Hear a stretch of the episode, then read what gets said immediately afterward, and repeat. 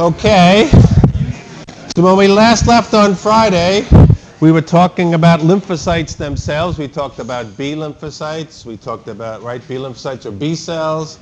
That B cells are the cells that manufacture and secrete immunoglobulin molecules. They secrete the antibody molecules. We had a bunch of ways we could subdivide B cells. We talked about T cells. T cells mature in the thymus. That's why they're T cells. We'll talk about thymus in a minute. They can be subdivided right, into functionally distinct subgroups, helper T cells, cytotoxic T cells. Talked a little bit about null cells. Null cells being things that look like lymphocytes. When you look at them histologically, except they're a little bit bigger, they have some cytoplasm inside the granules, right? They're important for virus killing and killing of tumor cells. So this is where we should have kept going with. When it comes to the, the circulatory system, there's also another way in which cells are going to be transported. Right? And this is called the lymphoid system or lymphoid tissue. So when you're talking about lymphoid tissue, right, the lymphatic system or the lymphoid system or the lymphatic system is basically another hidden circulatory system. Right? So when early anatomists started dissecting people to try to figure out how things worked, it was sort of easy, right, to pull out the heart. You know that the heart is involved with pumping blood, and it was easy to pull out bones, and it was easy to pull out the appendix. You know, but if you still wanted to be an anatomist, and let's say it was 100 years later, there wasn't a lot of stuff left. Right, all right, so I can cut somebody open, I can pull out their heart. Okay, I can cut some, somebody open, I can pull out their spleen. Yeah, people have already pulled out the appendix. So those anatomists who were like second generation or third generation anatomists, they had to go back and basically just look through all the piles of stuff that other people have thrown away. So when people started looking more closely to the circulatory system, what they found was this other sort of system that's made up of capillaries and a whole bunch of veins and venules, and it follows the circulatory system almost every place inside the body. So the lymphatic system doesn't have, there's no sort of heart or anything like that. Right? Every time the heart beats and, it, and a pulse of energy goes through the circulatory system, that sort of energy is carried through the lymphatic system because the lymphatic system basically sits right on top of the circulatory system. So it sort of pushes everything through as it's going to be able to move right along. So when you look at the lymphatic system, it parallels the circulatory system. Right? So what is that liquid that we're talking about? Well, that liquid in the, in the lymphatic system, we've already talked a little bit about it when we talked about increasing vascular permeability. Right? We talked about this, if this was a normal sort of, and we said that, right, for every sort of microliter that goes out, a microliter is going to come back. Eh, that was a lie. Right? So that we don't get that one-to-one sort of circulation taking place. Now I can't give you a number, right? But if one microliter goes out, let's say 0.75 microliters comes back, right? A certain amount stays out in the tissue. A certain amount is inside the tissue and it's washing over the tissue all the time. And this is the liquid that's going to get caught up inside the lymphatic system. Right? So all those sort of spillages that are going to take place, well, not sort of spillages, right, but that, that movement of the liquid portion of blood out into the tissue spaces. And as those tissue spaces are bathed, we're going to be able to use some of that liquid as a sentinel. So as all of this liquid is sort of moving through the tissue spaces, it's going to be round up and it's going to be collected in certain areas of the lymphatic system. Eventually, all that liquid is going to make its way back into the circulatory system, right? Because it has to. For every microliter that goes out, eventually a microliter has to come back. If it didn't, we would have dry veins, we would have dry capillaries, and all of our liquid would be out in the tissue spaces. So eventually, right, when, when all of this lymphatic fluid or this lymph fluid or this lymph makes its way back, it's going to empty through the right uh, lymphatic duct back into the circulatory system, back into the heart, and then it's going to be turned back into blood again. Right? We just need to be able to define what the liquid portion of blood that isn't in the circulatory system is. And we're going to call that lymph fluid based on lymphocytes and the, and the lymphatic system. So when we're looking here at the lymphatic system, we can see that there are certain organs of the lymphatic system. And when you look at the lymphatic system or you look at lymphoid tissue, we're going to be able to delineate it in two ways. We're going to have what's called primary lymphoid tissue, and the primary lymphoid tissue itself is where maturation and education of lymphocytes is going to take place. We've already talked about these places. We've talked about the bone marrow, right? It's the birth of all lymphocytes, and it's the differentiation of B cells. As it turns out, it's the bone marrow is the birth of all right, the cells of the circulatory system, and we'll talk about that when we talk about hematopoiesis in five minutes, right, today's lecture. So all the cells of the circulatory system, the red blood cells and the platelets, and all the cells of the immune system, all the white blood cells, are born in the bone marrow. Right? They're going to eventually uh, differentiate, and when they become mature, they're going to leave the bone marrow. So the bone marrow is one of the primary lymphoid tissues, right? Because maturation and education, that's where the B cells are going, are going to mature and become educated. The T cells, on the other hand, are going to leave the bone marrow, not fully differentiated. They're going to make their way to the thymus. As they work through the thymus, that's when they're going to become fully differentiated and they're going to be able to leave the, the thymus. So bone marrow and thymus are primary lymphoid tissue, and then everything else is secondary lymphoid tissue. Three other areas where antigen is going to be able to interact with the lymphocytes. We've talked a little bit about things like Peyer's patches, but there are other things that we're familiar with, right? Lymph nodes and the spleen. The spleen is a place where the circulatory system is screened for antigens. And the lymph nodes uh, is the gathering place where lymph fluid is going to be screened for antigens. So everybody has a pretty good idea about lymph nodes, right? When you were a little kid, when you, when you finally figured out or you were told what a lymph node was, right? That's the time you'd go and tell your mom, Mom, I can't go to school. My lymph nodes, they're really swollen, right? Your mother would come up and go, what are you, crazy? They're not swollen. Go to school. Right? So we know we got lymph nodes, right? Right under here. You got lymph nodes under your armpit. You got lymph, lymph nodes in your groin. Right? These are just areas where that lymphatic system is starting to congregate. Right? In here, up and in here, right? Under here, under your arm. In all different places you have these lymph nodes. And lymph nodes, you can think of lymph nodes and even the spleen itself the lymph nodes and the spleen, they're sort of like a Mr. Coffee machine. So you have, right, when you wake up in the morning and you have your filter in here and you have all your coffee grinds in here, right, and you're going to have this come out in the bottom and you're going to get your mug of coffee over here, right, but water is going to enter, it's going to percolate through, right, interact with the coffee, with the ground up coffee, and it's going to come out as coffee on the other side. Same idea with the lymph node. So all that information that's out here, right? If it's pieces of a bacteria, if it's live bacteria, if it's cells that have gone, you know, some injury to a cell, something takes place. All of those proteins, all of that information is going to wash through the lymphatic system and it's going to percolate through the lymph nodes. And sitting in the lymph nodes are B cells, T cells, all sorts of cells of the immune system. So as this information makes its way through, right, it's going to come into contact with every single cell of the immune system. This could be the circulatory system. If that's the case, this is the spleen. If it's making its way through the lymphatic system, this is going to be a lymph node.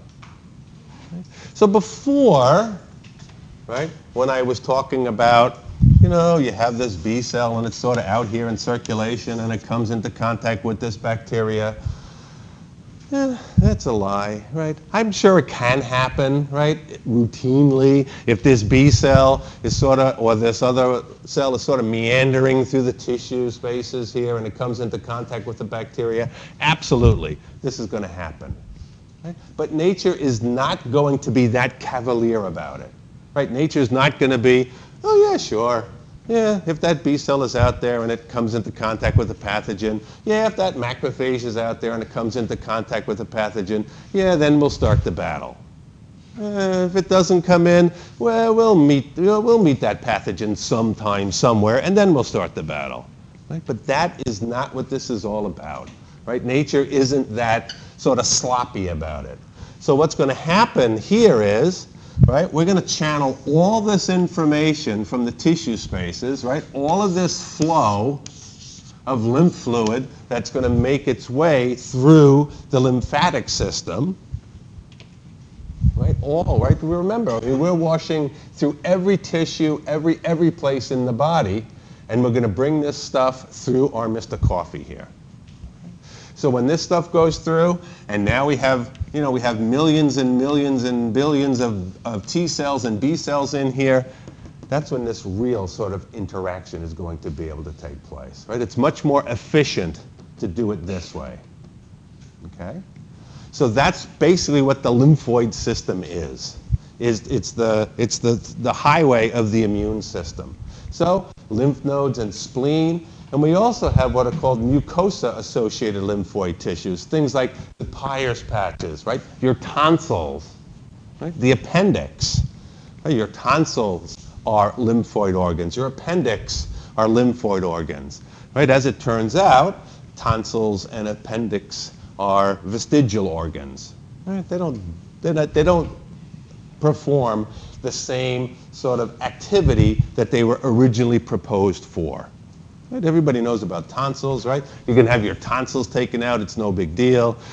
If you're having some sort of surgery in your, in your, uh, in your lower area, right, for some other sort of problem, they'll probably just pop your appendix out while they're down there, right, just in case it bursts or something is going to be able to take place. So you can live just fine without your tonsils and without your appendix. But other things, like those Peyer's patches or the lining of your entire, of your entire gastrointestinal tract. Right? That's where we're going to have all of these lymphocytes stationed strategically so that they'll be able to respond to pathogens as they're making their way through right, our digestive system. It's all very orchestrated and it's all very, you know, sort of directed towards having immune cells stationed at certain places throughout the body so that they're going to be able to come into contact with antigen, right? All these different places. If you look at, right, sort of a lymph node here, here's a pretty good picture of a, a, cartoon of a lymph node. So you have all this tissue space out here, you have all this lymph fluid coming through these capillaries, right? It's going to come, here are some valves to be able to take all this stuff and just sort of filter it right through. So all this lymph fluid is going to wash through this lymph node where we have all sorts of B cells and T cells. And then it's going to wash through on the other side, and eventually we'll be able to get rid of all those things. Same thing for the spleen, right? The architecture of the spleen, the architecture of a lymph node are sort of similar, only now we're going to have blood come through here, and that blood is going to be forced in and be able to meander through and percolate through all sorts of B cells and T cells inside the spleen. Right? People have their spleen removed, they're still okay, right? So, you know, even the spleen isn't well, I don't want to say it's not important. I mean, it is very important, but people can live without their spleen and have, you know, healthy lives without a spleen because everything else can make up for what's going on there. But you can sort of see, right? So here we're having all the blood get forced through here and go into this sponge, go into these coffee grinds, and then make their way back out. So if there are cells in here that are going to be able to recognize any sort of non-self, uh, sort of particles inside the blood or inside the lymph, inside the tissue spaces, it's going to make its way through the spleen and make its way through the lymph nodes themselves. So things like your tonsils, right? You have all these places where you can have these immune cells taking place, right? So that that's where uh, the first sort of hit to be able to detect any sort of pathogen is taking place. And all along, right, here's a, sort of a blowup of your small intestine. So as food sort of uh, exchange is taking place and digestion is taking place in here as well, you have all these different places, right, along the lining Right? This epithelial cell lining, here's where we're going to have blood vessels come up for food intake.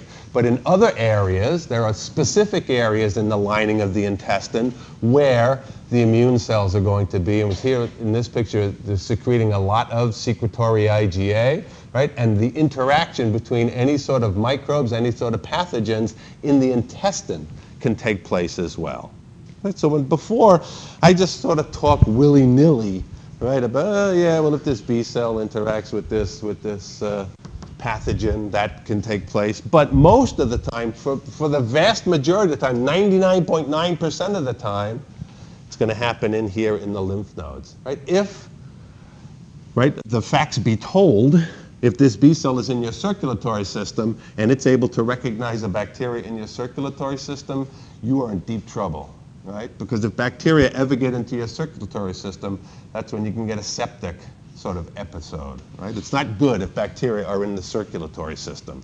So they're going to be swept up in the lymph fluid and brought through all those different areas of the lymphatic system and brought into the area.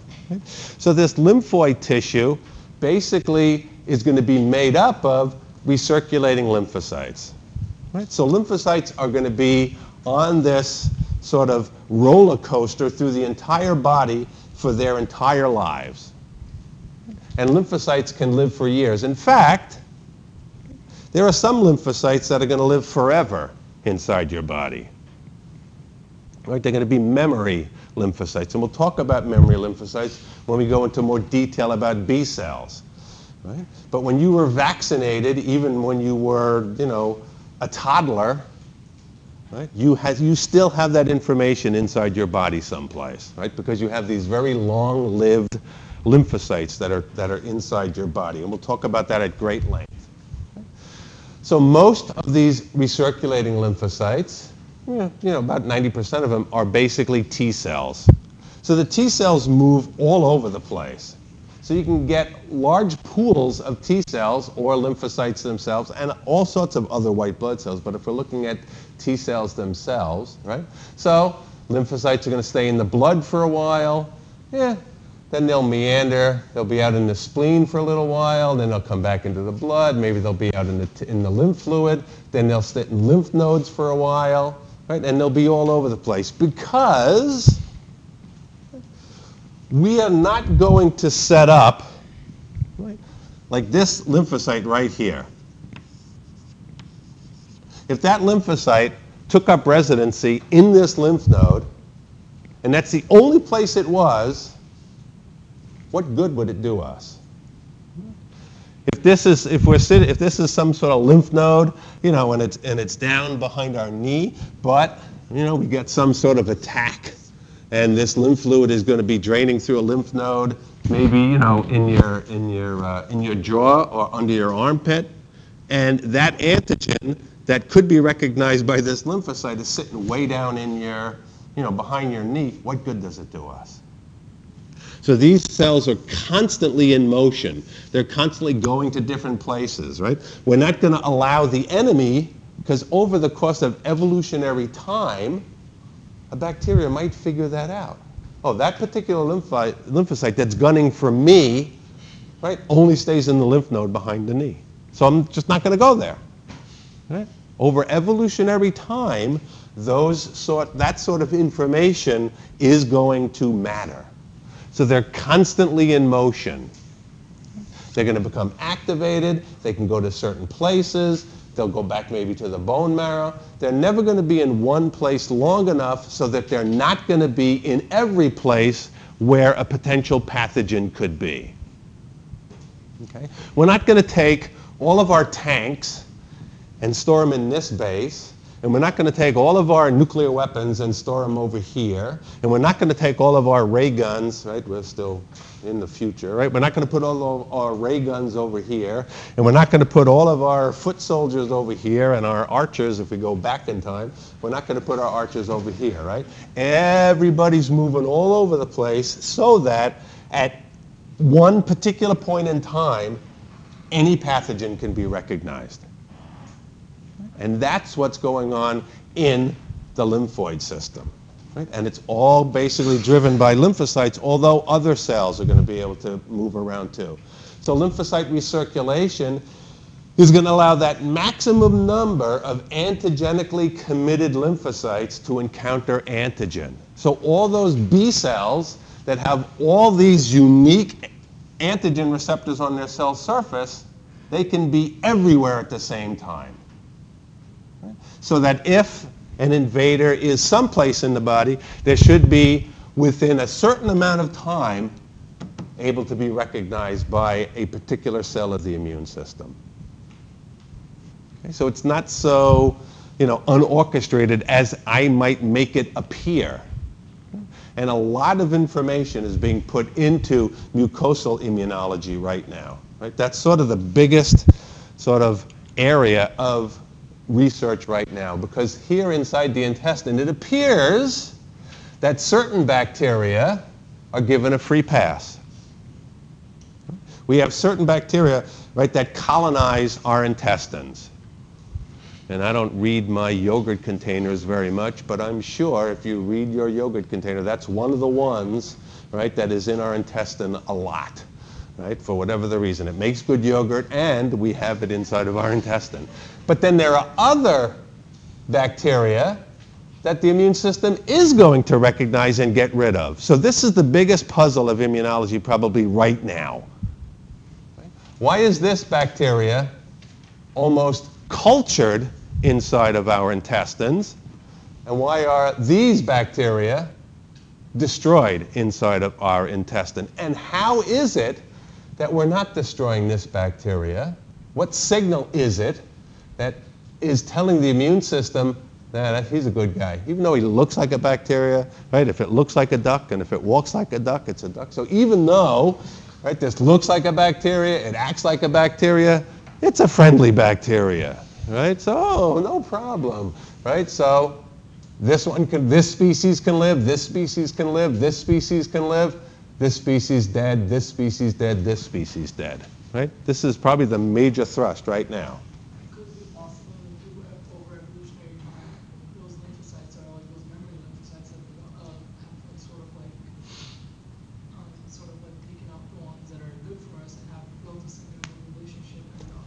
Absolutely, yeah, sure. I mean, that's an okay hypothesis. I don't think we know enough yet about why, right? About why, you know, why are these lymphocytes that are living here allowing that bacteria to live? Or is that bacteria secreting something? Clearly, right? It's, it, it doesn't appear to be harming us, right? I mean, I think I'm a healthy, happy sort of immune system right now, and I probably have all sorts of that bacteria growing in me. And I'm sure my immune system is fighting that those species of bacteria you know, that battle is going on in my intestine right, and, and all of your intestines right now too. But how and why? I don't think anybody has a clue yet. Right? But this is, the, this is sort of the biggest part about the immune system right now. And it, and it is the biggest part about the immune system right now because it appears that things like inflammatory bowel disease and other sort of pathologies of the intestine is, are linked to the certain whatever sort of bacteria are growing in there. So people are thinking about different therapeutic moieties. Well, you know, if you have inflammatory bowel disease, you know, you definitely have to get rid of that bacteria. And if you can colonize your intestine with that bacteria, you'll be cured. Or, right, it appears that people who are obese, you know, are, are somehow allowing this bacteria to live, and this bacteria is being killed. So if we can somehow go in there and destroy, you know, and allow this bacteria to live and destroy that bacteria, maybe that will have something to do, right, with changing, right, sort of the layout of the entire body. So this is sort of the front lines of the immune system right now in the literature, right, in, in scientific research. All right.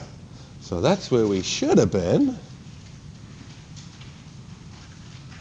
And this is where we are.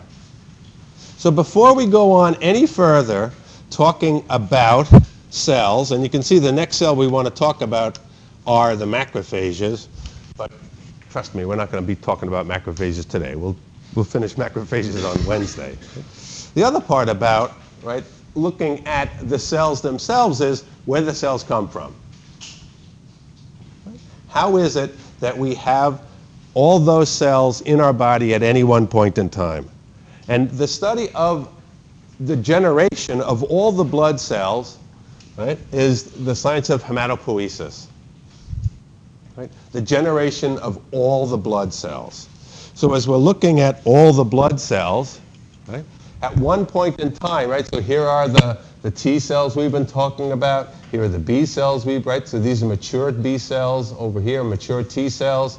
And we've talked a little bit about macrophages, a little bit about platelets and red blood cells, right? But all these cells that are going to be inside the bone marrow are going to come from a single cell. The generation of all cells of the circulatory system. So if you look at hematopoiesis itself, right, it's going to start in utero, as we start to develop, as things start to develop, right? Because we got to get all those cells out there. So at any one point in time, right, like today, you're going to be very busy today. Because you, and I mean you, I mean me, I mean all of us, we're making about 200 billion red blood cells today. Can you hear it happening in there? Right? Your, your, your hematopoietic tissue is working very hard today. About 200 billion red blood cells are streaming or will be streaming out of your bone marrow today and anywhere from you know 100 to 120 billion white blood cells are going to be pouring out of your bone marrow today. What that means is right on the other side to that coin is that today sad to say you're going to lose about 200 billion red blood cells because if you didn't eventually we'd just be a pile of red blood cells, right, if we didn't get rid of them. So for every sort of cell that's going to be born, right, just like in life, there's going to be a cell that's going to die. So 200 billion are flowing from the bone marrow, 200 billion are making their way back to the liver and being recycled. Right? But that sort of system is going to start happening inside the fetus. So very early on, during, gesta- during gestation, right? And we know this from studying uh, mice. Right? So mice gestation is about 21 days. So the first trimester for a mouse is about seven days or so. So in the first sort of seven days, that's when the circulatory system comes along, right? And right now we're talking about the circulatory system, right? And the circulatory system comes online Right? Because we need to start breathing, basically, right? We need to have those red blood cells circulating through. So the circulatory system is formed, right, about during the first trimester, and that's about the same in a human as well. So the circulatory system is out there. But what hasn't formed yet are the bones. Right? So the skeletal system hasn't formed yet. I mean, it's sort of on the way, right? But it's really not there yet. Probably the precursors of the skeletal system are there, right? We talked about cells being born in the bone marrow, right? So we need, we need to have a bone to have any sort of bone marrow. So as the skeletal system is developing, there are other areas where hematopoiesis is going to take place. So in the fetus, right, we get what are called blood islands. And blood islands are basically just cells that are dividing and dividing and they're sort of staying together in this sort of clump of cells. And then those blood islands, right, are going to be making their way and they're going to get stuck in the liver, right? As they get bigger and they can't filter through the liver and they can't filter through the spleen, they're going to get stuck in the liver and the spleen. And eventually, once the bone marrow is formed, once the skeletal system is formed, that's when hematopoiesis is going to make its way into the bone marrow. So like I said, in the mouse, right? By seven days inside the yolk sac or so. Right? So if we sort of look at a developing mouse, right? So here is day about day seven, so we can see the yolk sac with blood islands. And by day 10 or so, right, the fetal liver, that's where all the hematopoiesis is taking place, and then in the fetal liver itself. So we're going to go from the yolk sac, right, to the fetal liver, down into the bone marrow.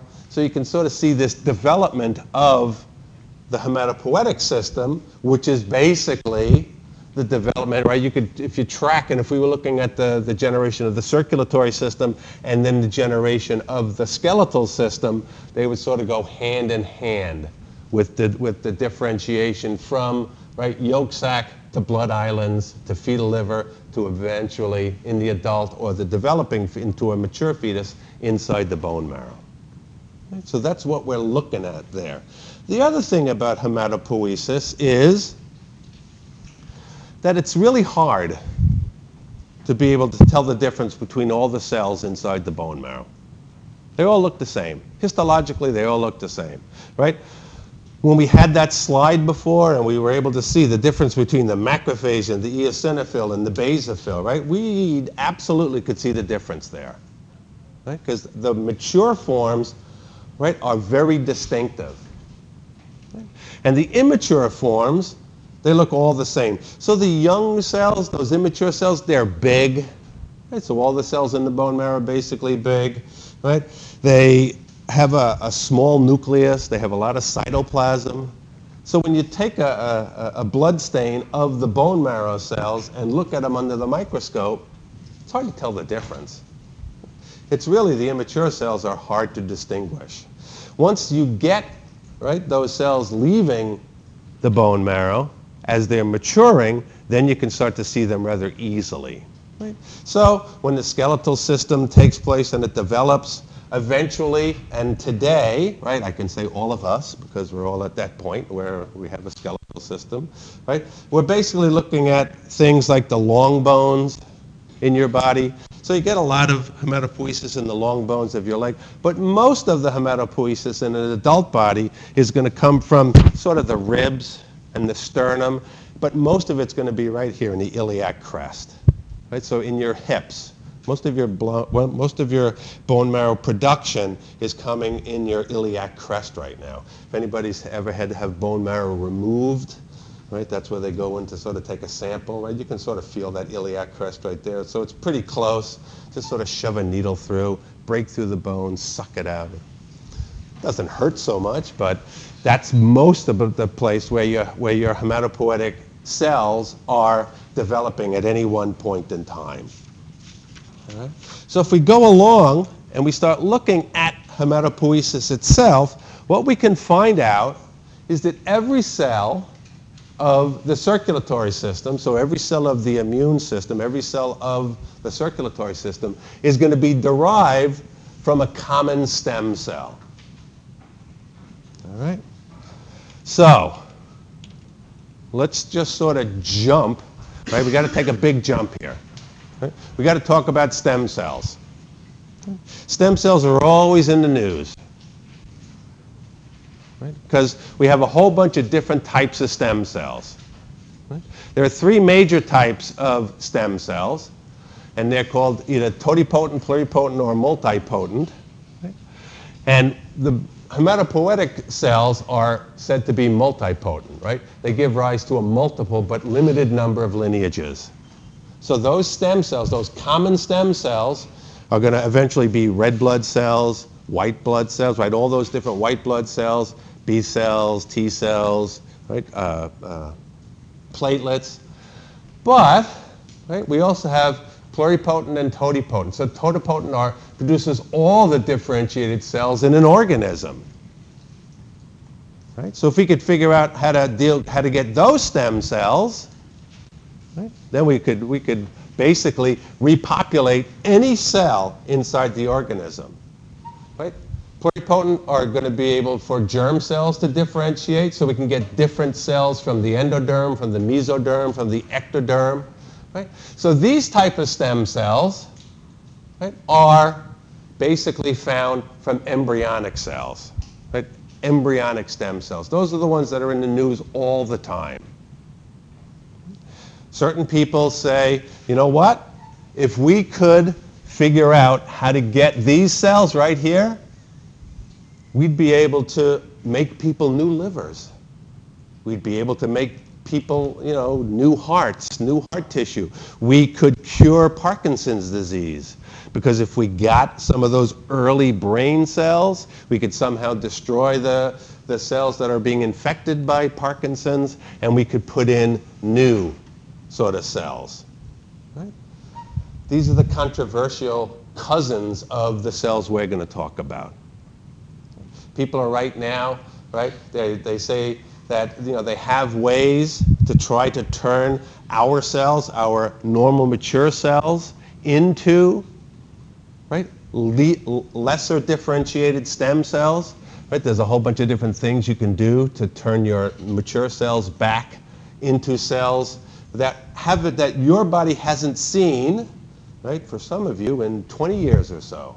Right? Those original stem cells were well, were you, let's say, right? Because that sperm was, you know, that was from somebody else, and that egg was from somebody else. But when that sperm and egg came together, and you started to be, right, one of these stem cells, because clearly, right, that original you, that one cell you, turned into trillion cell you, Right? Some of your cells are sitting in your brain right now, and some of those cells are sitting in your nose right now, and some of those cells are sitting in your heart right now.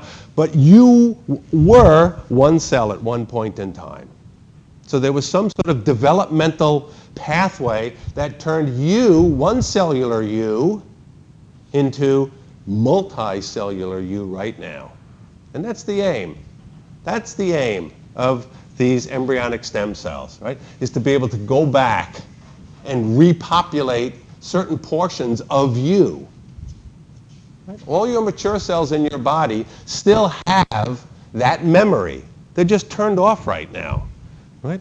By some sort of genetic mechanism right? Maybe all those genes are methylated now, so they're not going to be turned on, right? So we're going to try to demethylate them and turn them back on so we can make new hearts and we can make new livers and, right, we can do all those different things. Right now, the easiest way to do that, the easiest way, is to use aborted tissue or embryos that people don't want anymore. This is not the, a philosophy course, right? We're not going to say who's right or who's wrong, right? Should those embryos that parents don't need anymore and they just want to get rid of them, eh, should they get rid of them? You know, are, are those embryos a lot? Blah, we don't care about that, right? At any one point in time, this is what those embryos are.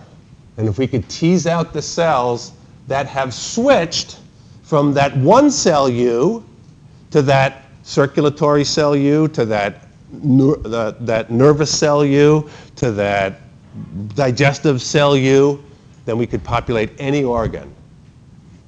So those are the stem cells that are controversial. The hematopoietic stem cells are very nice. Right? Because if we went up into my laboratory right now and we took blood from anybody in this room, we could have stem cells in five minutes.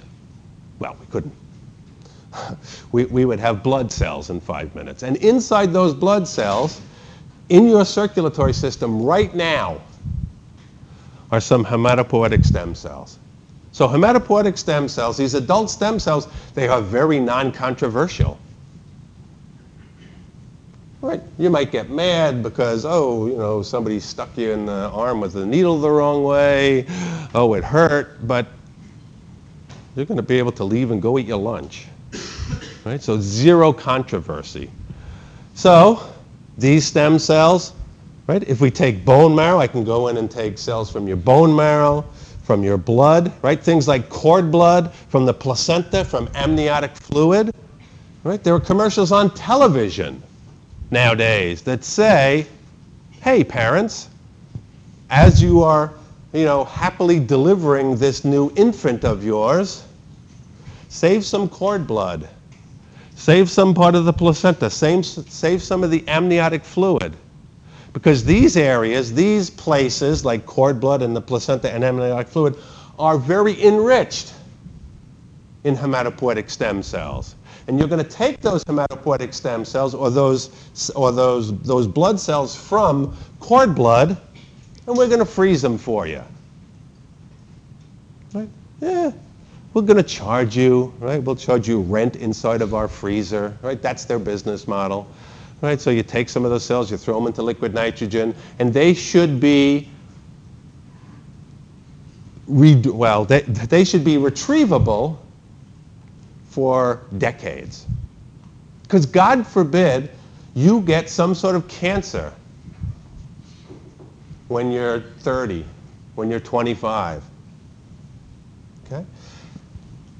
You, if your mom and dad did that, you would have cells that could repopulate your bone marrow, your body, that aren't cancerous at any one point in time. So you go back to the store where you're storing them and you say, hi, you know, you have some of my cells. They've been here for 35 years. I need them now, please. Right? Deliver them to my doctor.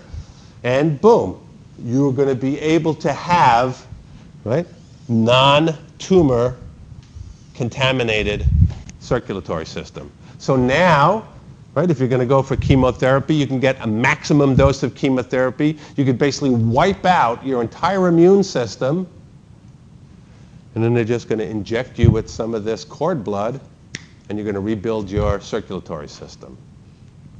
So that's, that's the beauty of hematopoietic stem cells. We don't have any of the drama. We don't have any of the, of the problems with right, getting those stem cells they are easily arrived at. Right. So, back to, right, back to hematopoietic stem cells. So each one of these hematopoietic stem cells is said to be pluripotent. Right? It's able to differentiate along a number of different pathways. And cells are going to differentiate down two pathways, the lymphoid stem cell pathway, and that's going to give rise to B cells and T cells. And then the myeloid stem cell pathway, and that's going to give birth to every other cell in every other cell in the circulatory system. All the red blood cells, all the white blood cells, and all the platelets. Okay?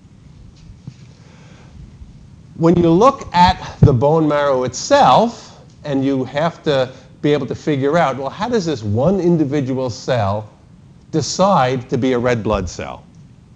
Well, we got, a, we got an okay handle on that. We don't have a terrific handle on it. Right? We know that all of these sort of decisions that are taking place might be under control of growth factors, right? Certain proteins that cells inside the bone marrow are secreting, right? Because there are resident cells inside the bone marrow. They're called stromal cells, right? And the stromal cells are things like the fat cells and the fibroblasts that make up the bone marrow, right? They're not part of the hematopoietic system.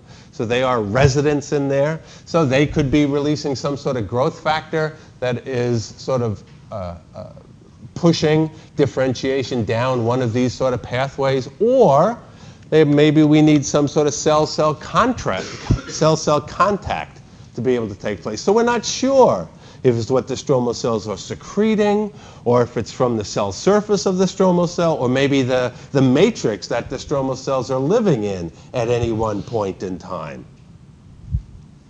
So we know, right, that we have all these different ways for these cells to be directed down the pathways. So when you look at the bone marrow itself, you can find sort of neighborhoods inside the bone marrow right? So here are right cells of the uh, that, that, are, uh, that are in the blood vessels or in the capillaries, and you have bone cells, right? That's how skeletal muscle gets formed by osteoblasts and osteocytes, and and uh, adipocytes are fat cells inside there. So you have all this sort of interaction between the resident cells of the bone marrow and then out here where you have all these differentiating cells themselves, right? So we're going to go from this original stem cell to this stem cell, down the lymphoid pathway to make T cells and B cells and NK cells, or down the myeloid pathway to make red blood cells. Right, so you have all these residents of the bone marrow itself in terms of, the, of osteoblast and osteoclast that are making the bone and cartilage. And you have all these stromal cells and all these fat cells that are interacting with all these cells and sort of driving them down these different pathways.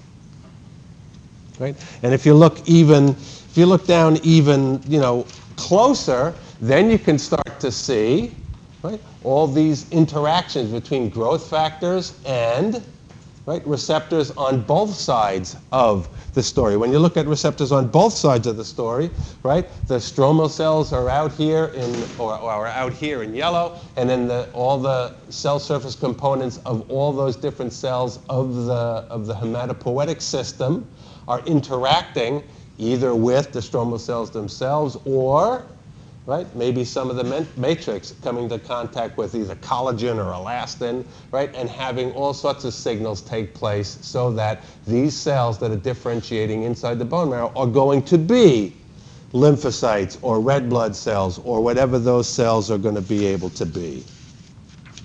Right? Well, we don't with it. Okay, so when you look at the bone marrow itself, there are about one stem cell right? In every 50,000 or so normal and other hematopoietic cells. So it's about 0.05% of all the bone marrow cells are these hematopoietic stem cells. Now these hematopoietic stem cells are going to be, they're going to do two, two things. They're either going to divide and make new stem cells, right? That's why they are self-renewing.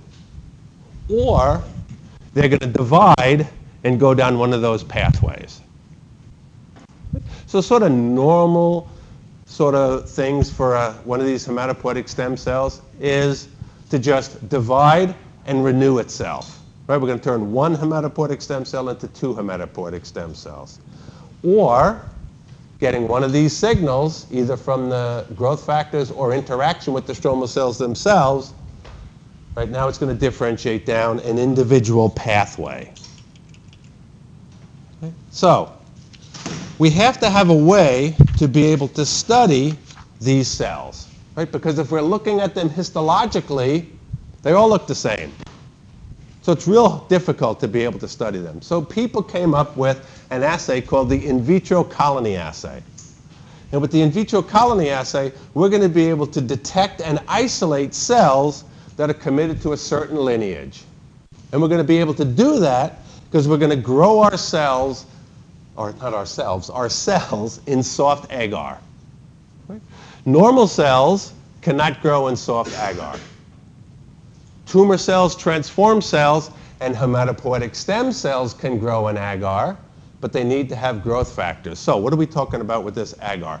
We're talking about doing exactly the same kind of experiment we talked about when we did the Ouchterlony.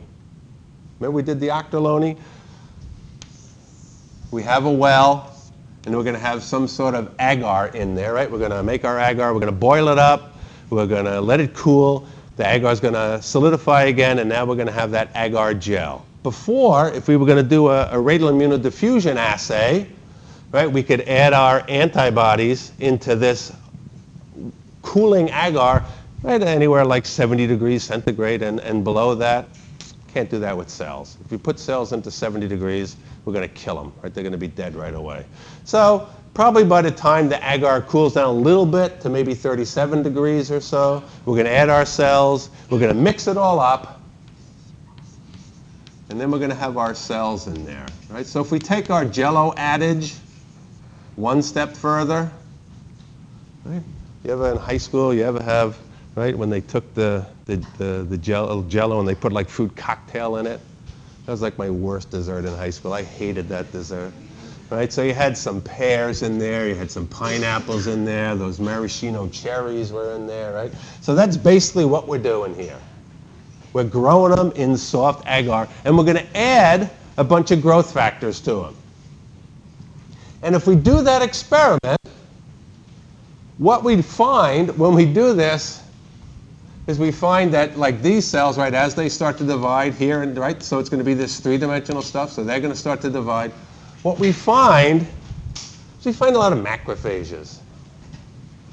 Macrophages appear to be the default switch for these in vitro colony assays. But if we start purifying factors, if we start looking at different things that are either inside the blood or inside the bone marrow at any one point in time. We're going to start to right add different growth factors. Now, we can find all sorts of different growth factors. We're just going to start adding anything to these in vitro colony assays. And we're going to see what grows on the other side. Uh, okay. We'll finish talking about this on Wednesday. We'll see what's going to grow.